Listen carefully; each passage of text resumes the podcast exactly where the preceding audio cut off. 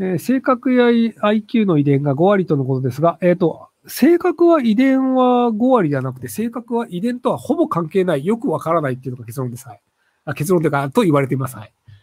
では、その、えっ、と、すごくおとなしい両親のもとでも、頭のおかしな好奇心の強い子供が生まれたりもするので、なので、その双子でも性格違ったりですよ。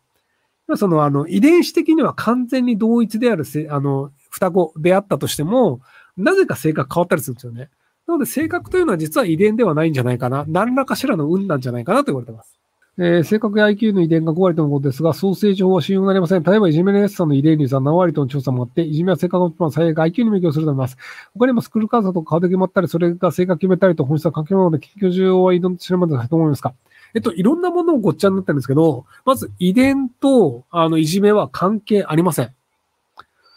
えっと、まあ、例えば、えっと、僕が言っていた、僕が行った高校、北園高校って言いましたんですけど、遺伝は、あそう、いじめは一切ありませんでした。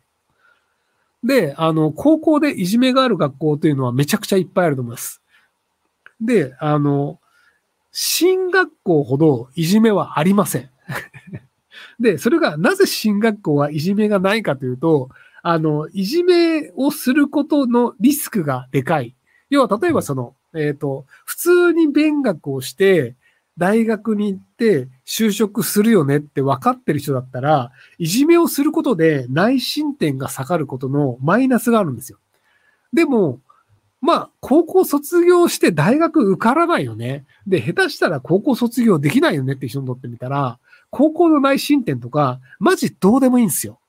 むしろ、いじめをして楽しい思いをするとか、いじめをして恐喝をした方が得だよね、という風になってしまうんですよ。なので、将来に何か得られるというのを期待ができるという環境で生活している人と、今目の前のメリットを選んだ方がいいよねっていうので、どちら選びますかっていうので、今目の前のメリットを選ぶ人たちっていうのは環境で決まるんですよ。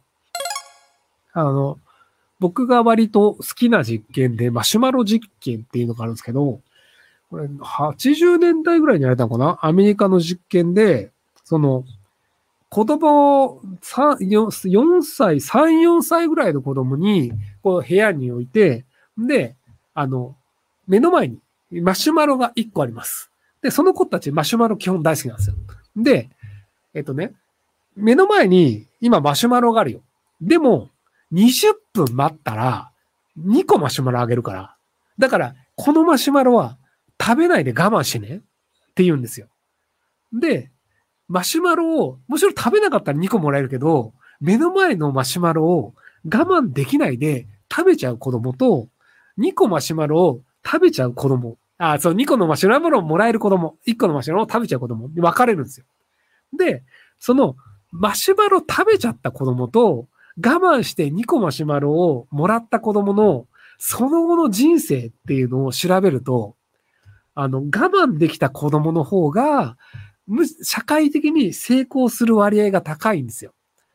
なので、あ、マシュマロ実験っていうのが、その子供というのは我慢できる子供が社会的に成功するんだ。なので、我慢って大事だよねというのが、80年代の結論だったんですよ。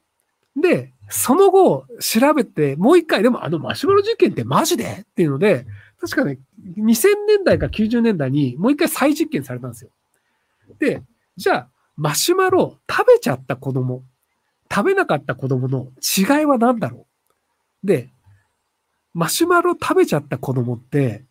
親が約束を守らない子供なんですよ。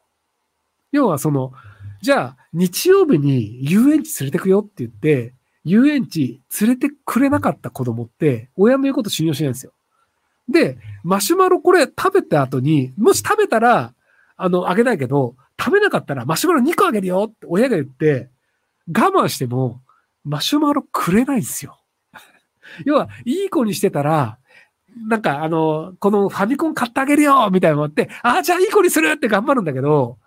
親が嘘つきだと、約束守んないんですよ。だから、例えばじゃあ、その、親がじゃあその仕事で忙しいと。でも今日じゃあ早く帰ってくるよって言って、で、じゃあいい子にしてたら早く帰ってくるよって言うけど、いい子にしてても早く帰ってこないんですよ。で、そうすると、約束を守るということに意味がないということを学習するし、むしろ約束は守られないんだから、目の前のマシュマロを食べた方が得であるという学習をするんですよ。で、それはその子にとって正しいんですよね。なので、そのじゃあ、なぜいじめをしないのかっていうさっきの話で、そのいじめをしないことによって、そのいい大学に行って、いい就職をするという未来に得をするよねっていうのを未来を信じられる、親が信じられる、大人が信じられるという環境に生まれた子供は、そこの大人が言うことを信じるんですよ。でも親が信じられない環境で生まれた子供は、あ、こいつらが言ってるのはどうせ嘘だから、目の前の得を取った方がいいよねっていう風になるんですよ。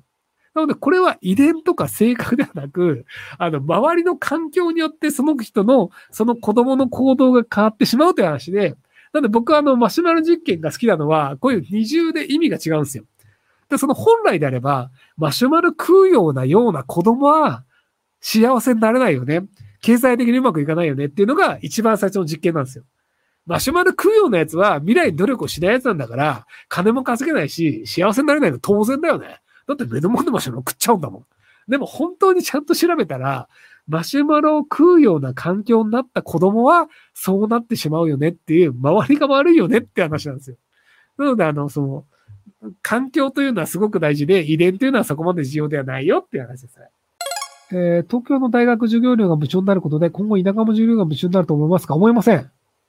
ひろゆきさんどう思いますか？えっ、ー、と、なぜ思わないかっていうと、あの、東京ってめちゃくちゃお金があるので、なので、あの、大学生のお金払っても全然回るんですけど、あの、地方はそんなお金ないよね。地方財政きついよねって話だと思うので、なので無理ですっていうことで終わるんじゃないかなと思います。